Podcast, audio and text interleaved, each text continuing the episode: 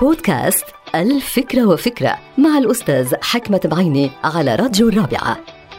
لا تجبر نفسك على شكر الآخرين إن لم تشعر جديا بالامتنان والشكر الحقيقي تجاه الآخرين. بمعنى آخر لا تمارس الشكر الإجباري على نفسك لأنه هو جزء من مشاعر مزيفة وسلبية فاختلاق المشاعر والعواطف المزيفة والتنكر بوجوه مبتسمة له انعكاسات سلبية على مزاج الإنسان بالرغم من الأخطاء الشائعة اللي بتقول أنه كل أنواع الشكر والامتنان بما فيها الشكر المزيف هو مصدر من مصادر السعادة الداخلية هل هذا صحيح؟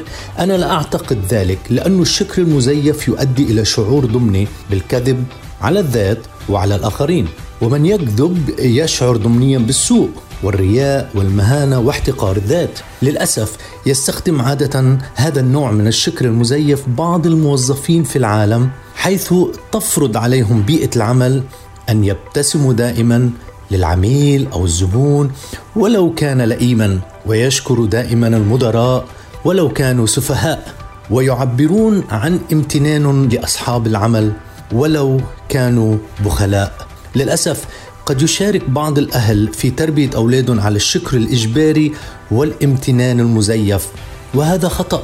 إن الفرق كبير بين أن تشكر شخصا سيئا لأنك شخصية مزيفة وكاذبة وأن تشكر شخصا طيبا لأنك شخصية مهذبة ولائقة.